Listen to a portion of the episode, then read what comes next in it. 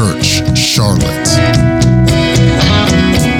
Amen. Thank you so very much, Pastor Nathan, and welcome everybody who's joining us from wherever you are, probably the, the living room or the dining room table. We know also that there's some of you are joining us from from other congregations, so we say welcome to you as well. Amen. Wow, can can you believe that we're almost at the end of 2022? Goodness gracious, what a year we've had. As a matter of fact, what what a, what a, the last three years even. So, and I'm praying that we are at the end of COVID and flu and RSV and whatever else that's been thrown at us. I pray that it will not overwhelm us. In Jesus' name. Amen. Thank you. So happy and Merry Christmas, everyone. We this is the last probably Bible study before Christmas on Sunday.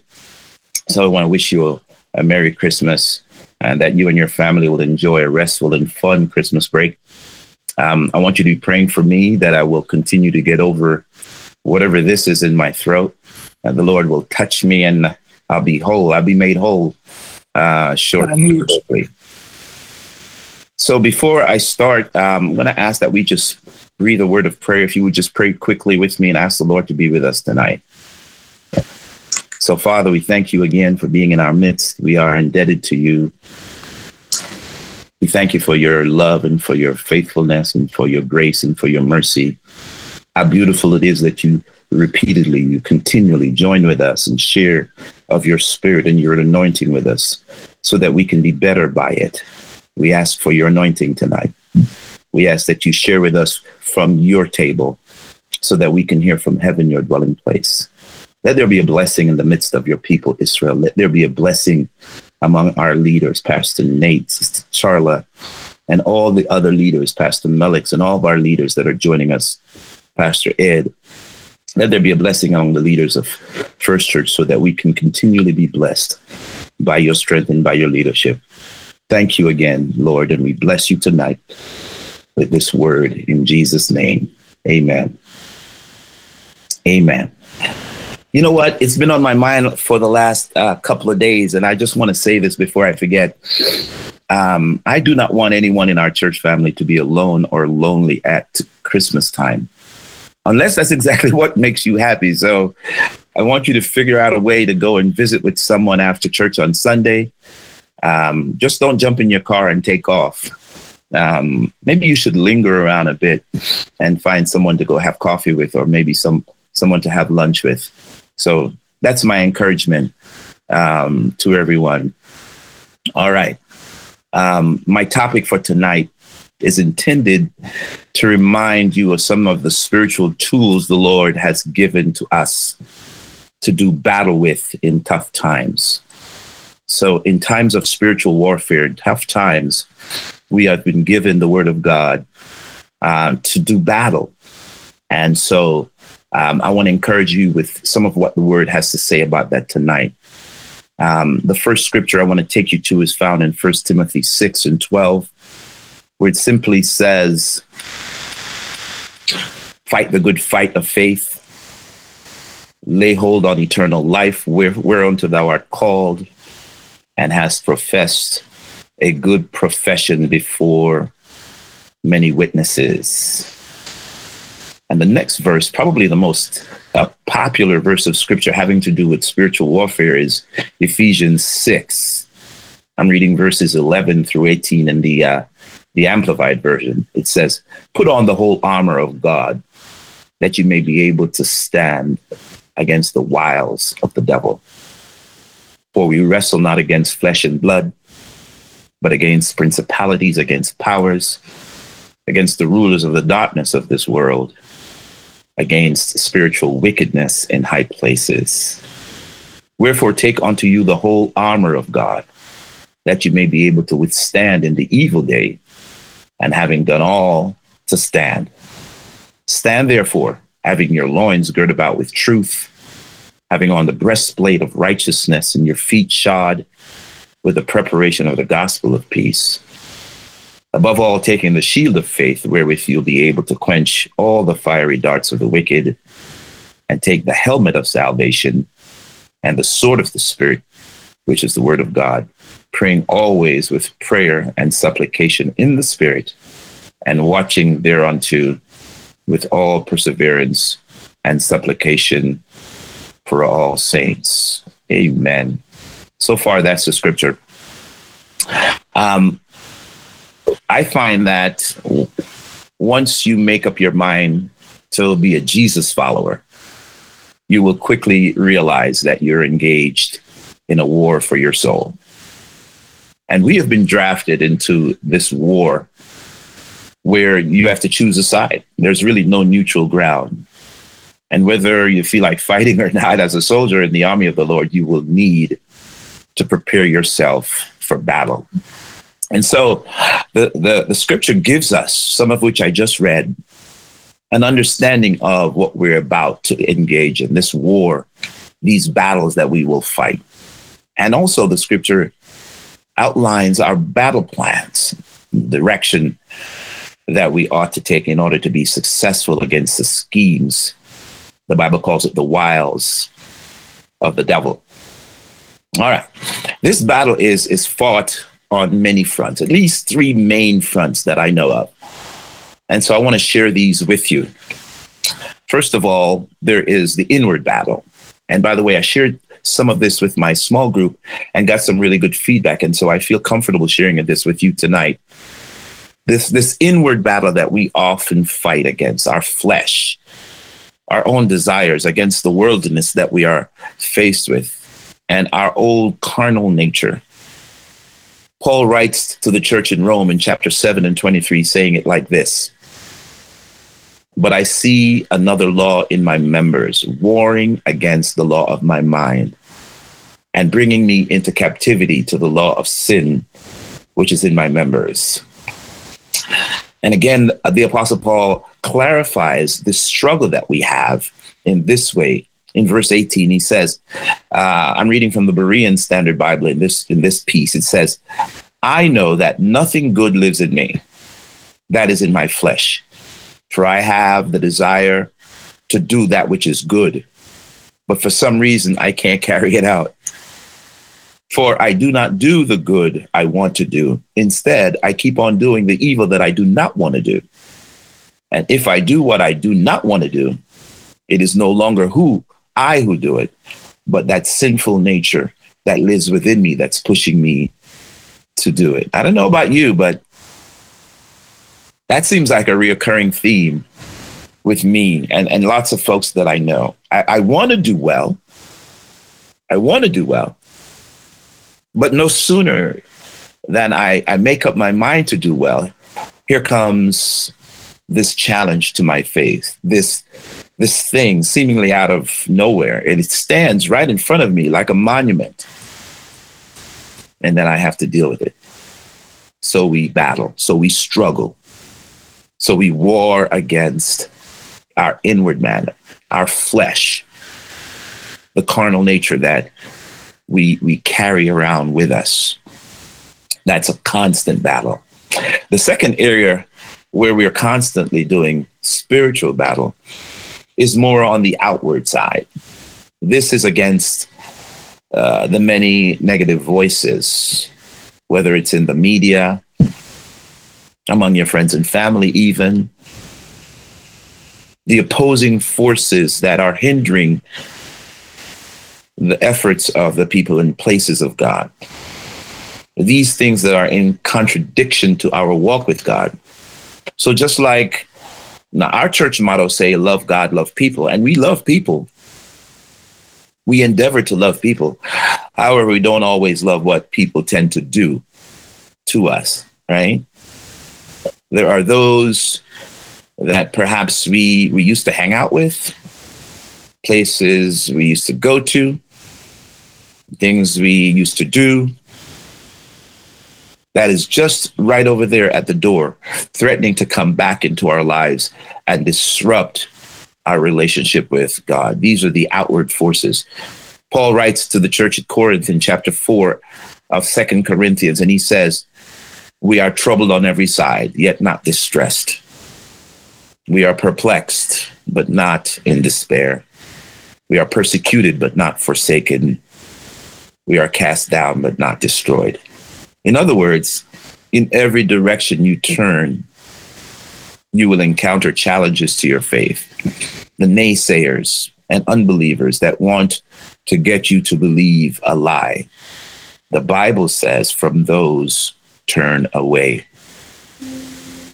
And so we have to be constantly on alert, guarding our souls, guarding our walk, guarding our words, even guarding our minds, guarding our eyes, so that we can remain spiritual. Like the saints used to say, we, we can remain prayed up so that we can remain in the fight for the salvation of our souls. And, and not just ours, even, but also those for who also we are doing battle. Many, many of us are doing battle for others in our friend group, in our family, and even members of the church that we're doing battle for. Now, the third area where we do spiritual battle, this is probably the most subtle, most insidious, clearly more, more intangible and invisible battle. It is against unseen forces, what the Bible describes as powers of darkness. We read in Ephesians chapter number 6 and verse 12 For we wrestle not against flesh and blood, but against principalities, against powers, against the rulers of the darkness of this world against spiritual wickedness in high places. What I hear Paul saying here is that we must expect to face spiritual attacks on all these fronts against our inward person. The Bible says when we want to do good, evil presents itself against the outward world and the challenges to our spirit. And then, of course, our spiritual man we must be prepared to overcome these attacks. And the Bible gives us the tools to do that. And we read them at the beginning in Ephesians 6. These are the military orders we were given. And the Apostle Paul compares this spiritual warfare to the armament of the Roman soldier. He writes again, reading from a different translation so that you can hear with different ears, as Pastor Nate says. Put on God's whole armor, the armor of a heavily armed soldier, which God supplies, that you may be able to be successful, to stand up against all the strategies and the deceits of the devil. For we're not wrestling with flesh and blood. We're not contending only with physical opponents, but against despotism, against the powers, against the master spirits who are the rulers of this present darkness, against spiritual forces of wickedness in heavenly supernatural sphere. He goes on to say, therefore, put on God's complete armor that you may be able to resist and stand your ground on the evil day of danger. And having done all, the crisis demands that you stand firmly in place. Stand therefore, hold your ground, having tightened your belt of truth around your loins, having put on the breastplate of integrity and of moral rectitude and right standing with God, and having shod your feet in preparation to face the enemy with a firm footed stability the promptness and readiness produced by the good news that is the gospel of peace. And then lift over your head all the covering using the shield of faith, that is saving faith, upon which you can quench all the flaming missiles of the wicked one and take then the helmet of salvation and the sword the Spirit yields, which is the word of God. Pray at all times, on every occasion, in every season, in the Spirit, with all manner of prayer and entreaty. To that end, keep alert and watch with strong purpose, and persever- perseverance, interceding on behalf of all saints, God's consecrated people. So we are we are encouraged. In fact, we are commissioned to do this battle with the weapon that God provides, with the weapon that the Spirit provides, not with not with worldly weapons, not with physical weapons, but with spiritual weapons. Spiritual weapons. That's the only way that we're going to be successful.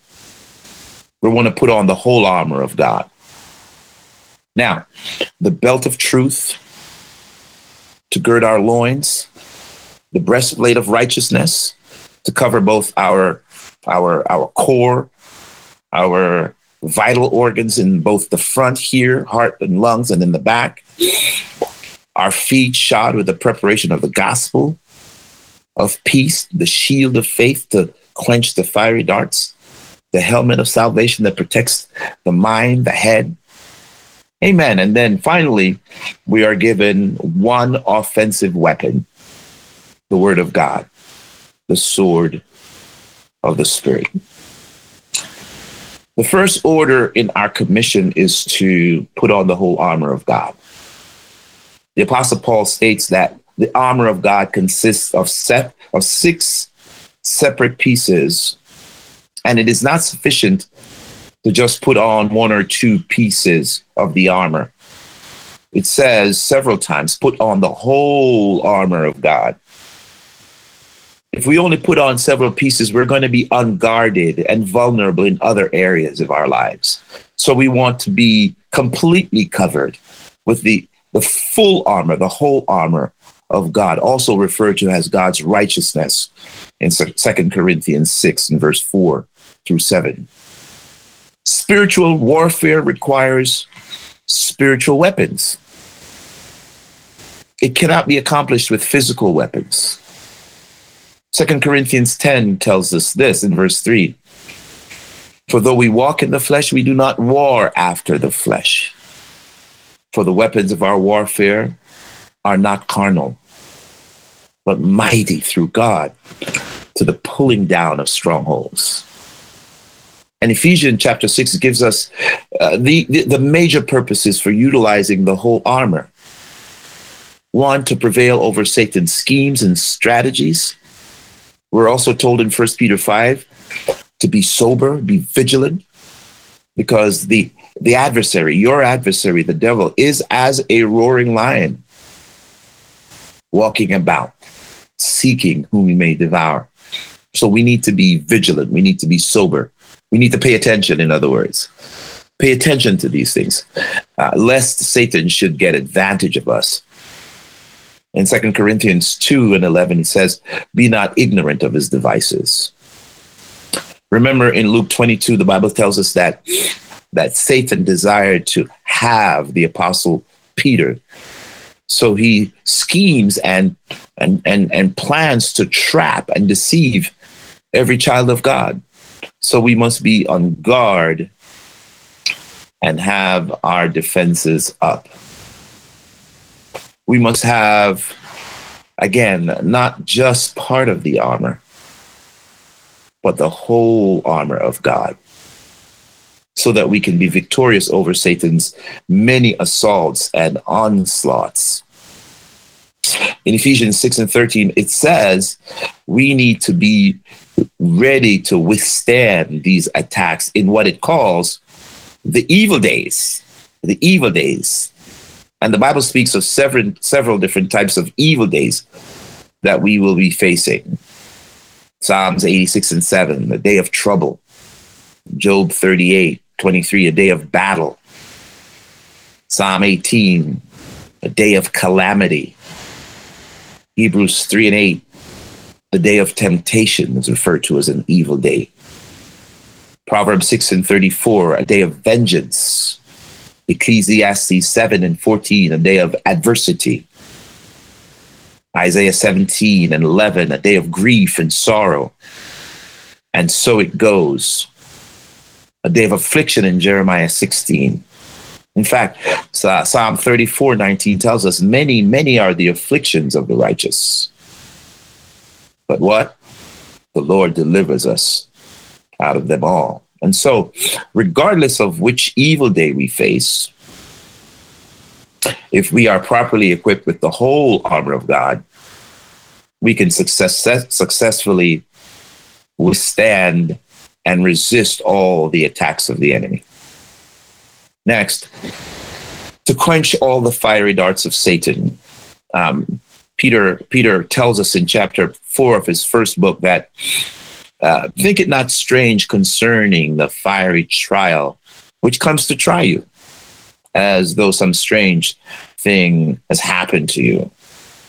These fiery darts are, are these combustible, uh, burning arrowheads, if you will, that sets to fire anything it is stuck to fortifications and strongholds. Think of these as Satan's attempt to ignite or reignite your, your carnal lusts and desires and passions and emotions, maybe evil thoughts, evil desires, your intense pet temptations. Notice I say pet temptations, the, the temptations that you continue to run back to. You know, you thought maybe that you were over it and something else happens and triggers that temptations and there you go again running back to it the enemy is trying to reignite and to set ablaze those desires that you have in fact overcome before these are the fiery darts and burning trials that we are warned about in First peter chapter 4 verse 12 and 13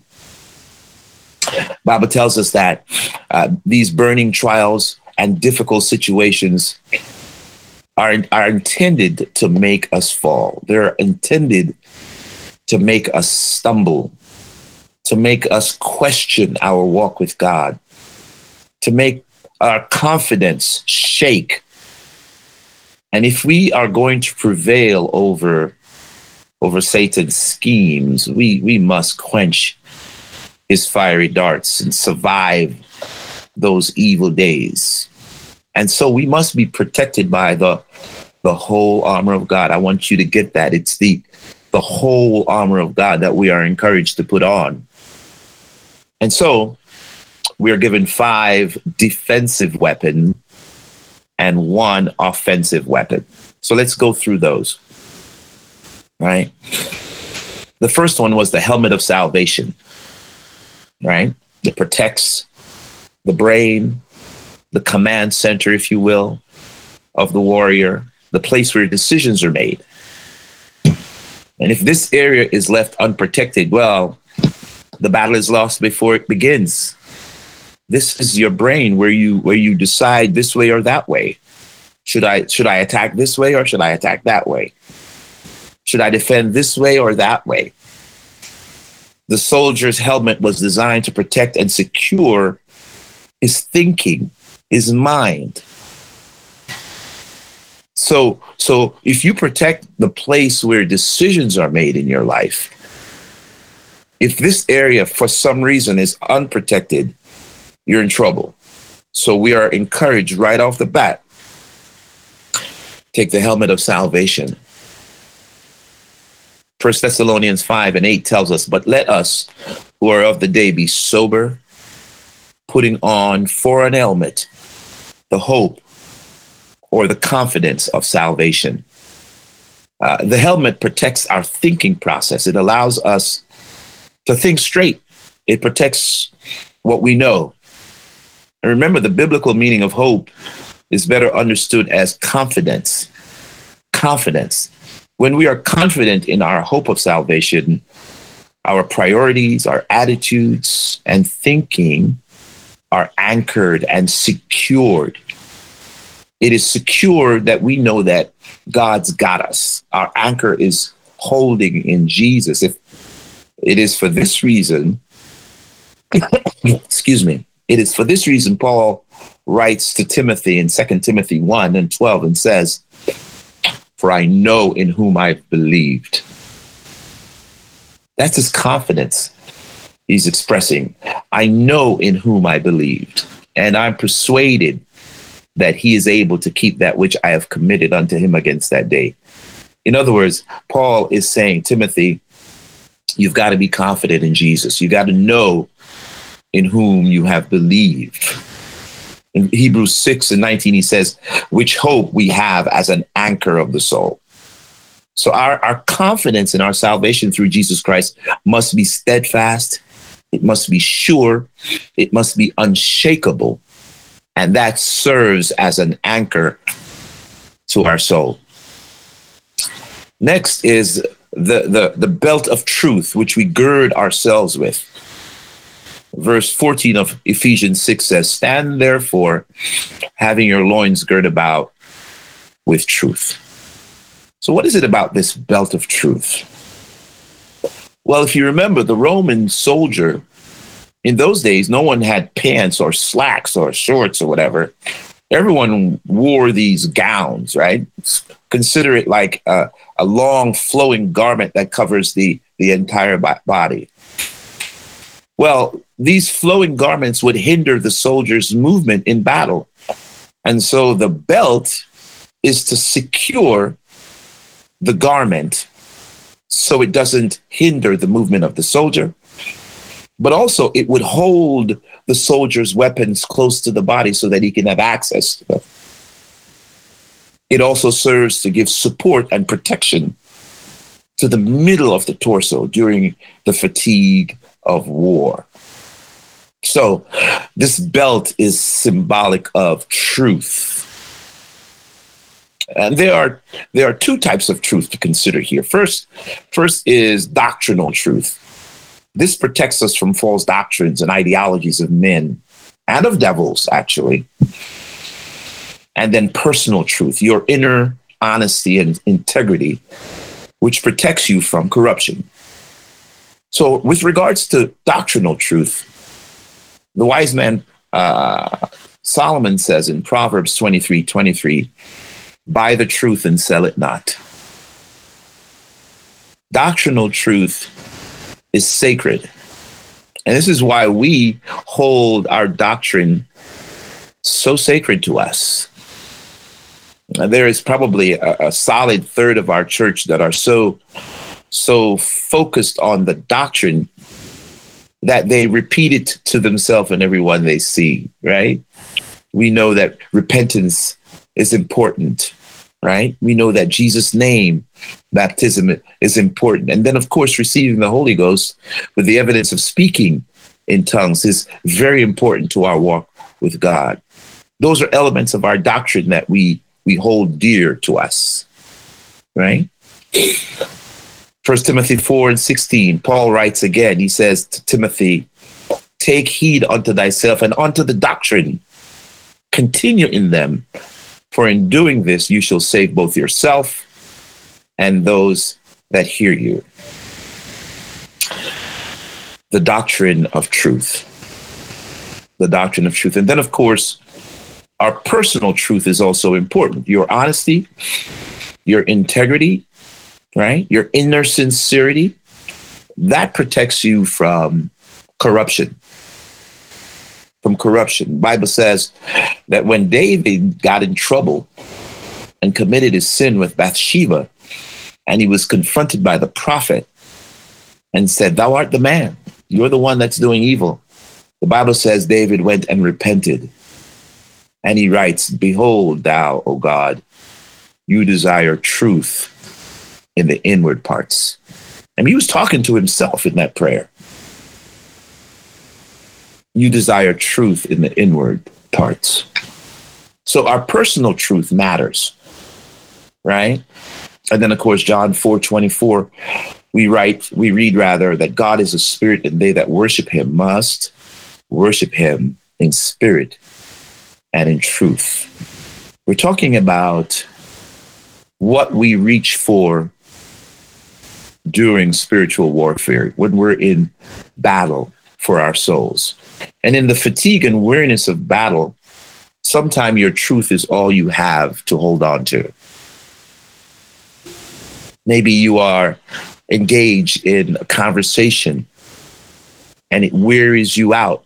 And the only thing that you can reach for is that which you know to be true, either something that God has revealed to you personally, something that you have read in the word that resonates in your heart and you you grasp hold of it with both hands and say, This is my truth.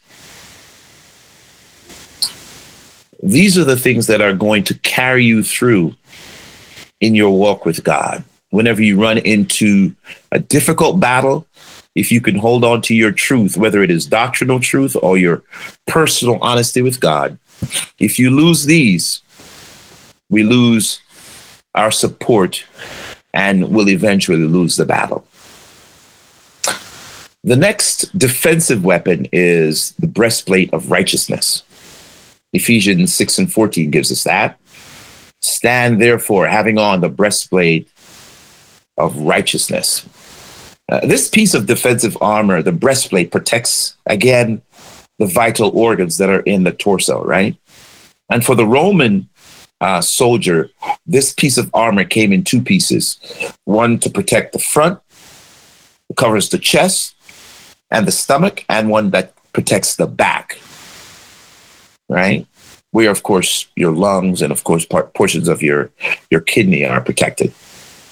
In First Thessalonians 5 and 8, it says, But let us who are of the day be sober, putting on the breastplate, uh, watch this, of faith and love the breastplate of faith and love. And so here we are introduced to the breastplate being referred to as faith and love. Faith and love, by the way, incorporates all of the virtues of righteousness. Faith and love. And so by faith, by faith, we are bound to Jesus Christ, right? For they that cometh to God, the Bible tells us, must believe that he is and that he's the rewarder of them that diligently seek him. Right? This is our faith in Christ. Bible tells us without faith it is in, impossible to please God. So we come to God by faith. We come to Jesus Christ by faith, believing without seeing, even, right? But also by love, this is the second component of righteousness. We are bound to each other, the brotherhood and the sisterhood of believers. When we wear the breastplate of righteousness, we are faithful in our relationship with God. This is faith. And faithful in our correct behavior towards our brothers and sisters. That is love. This is the true shining example of righteousness. The breastplate was a shining, glistening defensive weapon. It is usually made of brass or bronze, sometimes gold or other reflective material. It was always highly polished to reflect the light and perhaps even dazzle or blind temporarily or confuse the enemy. In Romans 13, we read that the night is far spent, the day is at hand. Let us therefore cast off the work of darkness and put on the armor of light. The armor of light. This is a, a veiled reference to this armor, this breastplate that shines, right?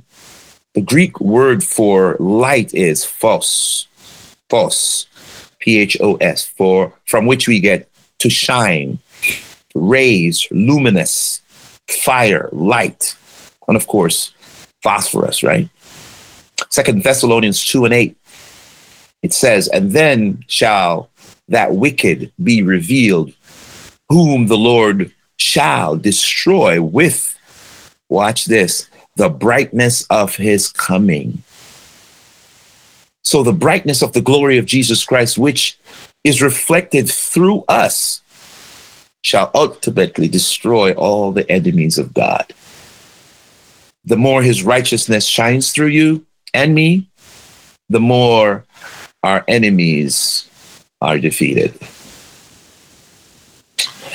Next, we, we read of the feet shod with the preparation of the gospel of peace. This is referring to what was called the greaves or brass boots that you take into war. If you look at a Roman soldier, he has these boots that comes all the way to protect not only the feet, but also the shins, the calves, all the way up to the knees. The soldiers' boots were used to provide protection for the feet and shield the front of the legs from sharp sticks that were often hidden along the pathway to injure, to injure the legs and feet of the enemy warriors that are coming to battle. Now, of course, you can think of these as primitive versions of landmines, right? Uh, without the boots, a soldier was extremely vulnerable. The boots are called the preparation of the gospel, which means being equipped, being primed, ready to obey and proclaim the gospel of making peace with God. We read in Psalm 119, 101 I have refrained my feet from every evil way. Why? That I might keep thy word, David writes. And then, of course, we read in verse 133 Order my steps in thy word. Order my steps in thy word. In scripture, a person's walk with God is an allegory for his way of life, right? Our feet and our steps should be should be well schooled in the gospel. And the gospel must be our way of life, how we live. We take it with us to work. It shines in our home. It interacts with our friends and family. They know us to be carriers, if you will, of the gospel. When we are prepared and skilled in the gospel, we are protected from Satan's traps that try to cripple us or cause us to stumble. When we are protected with the preparation from of the gospel of peace, our feet can carry us to spread the word of God. And in Romans 10 and 15, we, we read this beautiful passage which says, How beautiful are the feet of them that preach the gospel of peace and bring glad tidings of good things. Next, we see the shield of faith in verse 16. And it says it this way above all, above all, taking the shield of faith wherewith you shall be able to quench all the fiery darts of the wicked. The soldier's shield usually held, you know, in this manner where it is movable or a cover that protects the soldier from the opponent's weapons, regardless of which direction they come. Right? You can move the shield around, but it is a shield of faith. Watch that. It is the most important defensive weapon, which is why verse 16 says, above all, above all, taking the shield of faith. And, and it's been appropriately said that in the hour of attack, the time of temptation, faith is all in all. Faith is the only shield that can extinguish and smother the flaming arrows of the enemy. And this includes our passions, our lusts, our emotions, even our fears. Faith is mobile and adaptable. It is versatile to any attack. With the shield of faith, we can turn in any direction necessary to ward off the attack from any quarter. Now, for those of you who, who read, uh, who have read Hebrews 11, you know that is referred to as the faith chapter of the Bible. Excuse me, the faith chapter. And we understand that so many things came to the patriarchs simply by faith, by believing, uh, usually without seeing, because if it's seen, it's really not faith, it's by sight. And so faith is believing without seeing. We understand that creation was done through faith. We understand that Abel offered a more excellent sacrifice by faith we understand that Enoch was translated by faith. In fact, the Bible says Enoch walked with God and was not because God took him. How many of you would like that, right? God took him because his faith so impressed the Lord. The Lord said, Come on, man, I need you where I am. The Bible says that Abraham went out into his inheritance by faith. Sarah received strength to conceive child by faith. Abraham offered up Isaac by faith. Isaac blessed Jacob and Esau by faith. Jacob blessed the sons of Joseph by faith. Moses was hid of his parents from Pharaoh's from Pharaoh's army by faith. Moses refused to be called the son of Pharaoh's daughter by faith. The Bible tells us that Moses kept the Passover and the Israels Israelites passed through the Red Sea by faith. The walls of Jericho fell by faith. The harlot Rahab perished not by faith. The patriarchs subdued kingdoms, wrought righteousness, obtained promises, stopped the mouths of lions, quenched the violence of fire, escaped the edge of the sword by faith. Out of weakness were made strong, waxed valiant in fight by faith, turned to flight the armies of aliens, and even received their dead raised to life again by faith. And so faith conquers the world. Regardless of the attacks we encounter, faith is sufficient to bring us victory over each and every one. In fact, First John 5 and 4 says, Whatsoever is born of God overcomes the world. And this is the victory that overcometh the world, even our faith.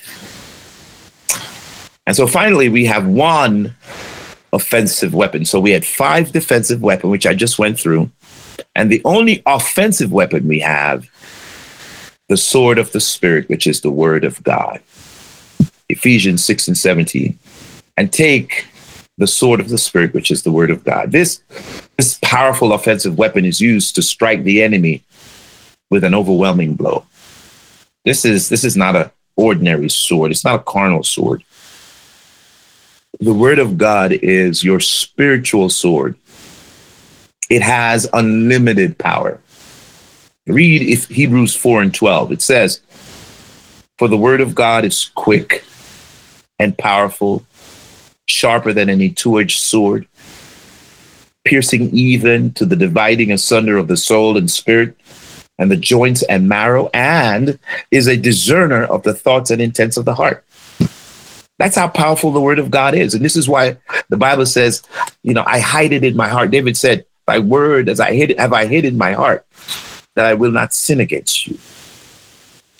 Jesus Christ himself wielded the sword of the word and defeated Satan's onslaught of the temptation when he says that in Matthew 4 and Matthew 6 and Matthew 7 and Matthew 10. He says, It is written, it is written, he used the word to defeat the enemy.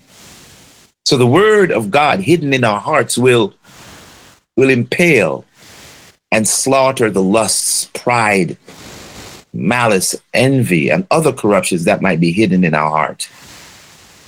And so we are given the word of God and we are encouraged to hide it in our heart so that we can reach for this weapon whenever we need it. And the last thing that's mentioned in Ephesians 6, verse 18, and I'll end with this it says, praying always with all prayer and supplication in the Spirit. This is a this is a military discipline that we are being encouraged to do. After the scripture catalogs our spiritual armor, it calls for us to engage in prayer.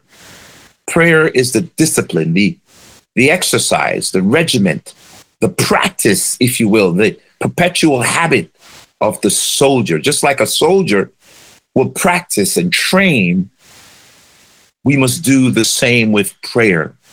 A person who prays a lot, you can tell when you ask them to pray, they don't have to warm up. They can jump right into it. Without a prayer, a soldier is weak and feeble, unable to manipulate the armor effectively. It is through prayer that we build up our strength. Jude 1 20 tells us, quote, But you, beloved, building up yourselves in your most holy faith, praying in the Holy Ghost. And my last point the Bible tells us the effectual, fervent prayer of a righteous man avails much. Fervent, fervent prayer is the means by which we activate the power to properly use the armor that we've been given. We, we, we pray in the Holy Spirit. We pray using the name of Jesus. We pray claiming victory in Jesus' name. Prayer is that tool that enables us to gain immediate access into the throne room of God. The Bible says we no longer need uh, an intermediary because the, the middle wall of partition has been removed so we can go boldly to the throne of grace in prayer. And he says, Ask what you will, and it shall be done unto you. In other words, ask whatever you want. Ask whatever you want. You're sick in, in body? Pray. You're having difficulty on the job? Pray. Trouble in your family? Pray. Other kinds of problems? Pray. We have this access to God that can bring about unbelievable power, unbelievable victory in our lives if we would just use it. And so I encourage you all to pray whenever you get a chance. Whenever you get a chance. Um, my wife is a prayer warrior. Uh, many of you may have heard her pray, and, and her prayer fills the house. Oh, how beautiful how beautiful it is to hear her call my name or call our children's name or call Pastor Nathan's name in prayer. It does it does something to me. It does something to you if you hear her call your name in prayer. It is the sweetest. It is some of the sweetest words I have I have heard when I come into a room or I may hear her from the other room praying, asking God to intervene in our behalf. I encourage you, my brethren, to take on the whole armor of God and pray. Amen. That's all I got. Well, that was wonderful, my brother. That was just wonderful. Uh, and everything, uh, there's so much to be said about every single element of that. So thank you so much for opening your heart and sharing uh, sharing that with all of us.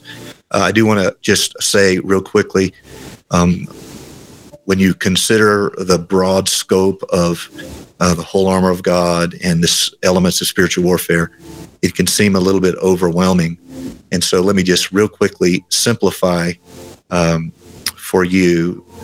In this season of your life, the enemy will usually attack you in one or two ways. And as the seasons of your life change, uh, there will be uh, other attacks.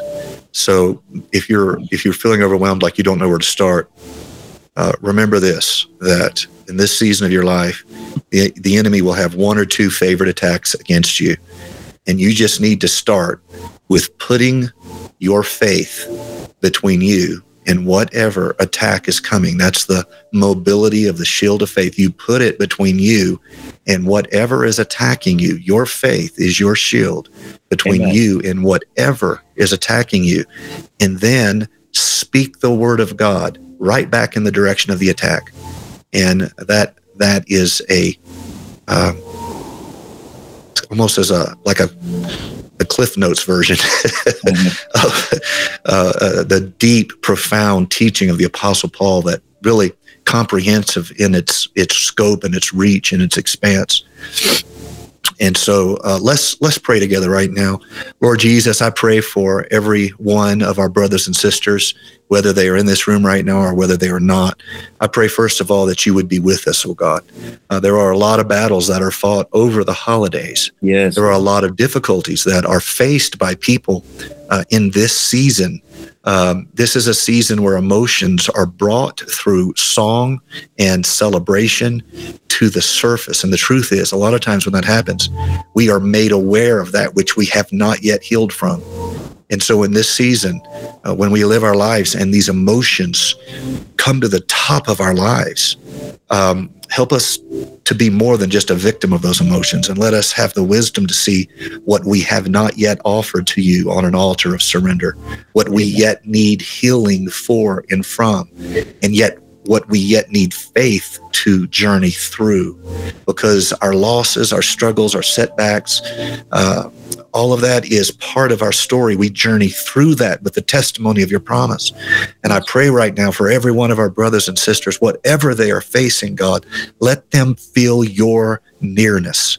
Let us be so caught up and our eyes focused down in the here and now that we can't see the promises of God beyond the horizon of our vision timeless, eternal, embracing us, strengthening us, being a foundation beneath our feet. Lord, I pray for everyone who has lost loved ones in this season. Let them feel your presence. I pray for everyone who's facing sickness in this season. Let them feel your presence, oh God. Yes, I pray for everyone who is living with a sense of isolation, whether uh, family, uh, friends, or church. God, I pray that you would help them open their heart yes, to the Lord. church. And I pray you would make the church sensitive to them. We all of us have comfort zones. And sometimes a new person is not already placed in our comfort zone. And because of that, we we have to make an effort to include them, not because we don't want to, but just because uh, we haven't gotten to a comfort zone with a relationship or a new friendship. God, as believers, as strong believers, this room is full of strong believers. God, I pray you would give us a tenderness to get outside of our comfort zone to embrace others, to love others, to encourage others, to bless others. In Jesus' name I pray, In and I Jesus thank you for it today Hallelujah. with all that is within me. Thank you for listening to First Church Charlotte. If this podcast has blessed you, please rate it with four or five stars. By doing so, you will help others find our free podcast and bless them. If you're in the Charlotte, North Carolina area, come worship with us at 4929 North Sharon Amity Road. For information about service times, church ministries, and so much more, visit us online at firstchurchclt.com. If you would like to help support our efforts, please text GIVE to 704 445 5353. We pray God's richest blessings to you. Come, worship with us.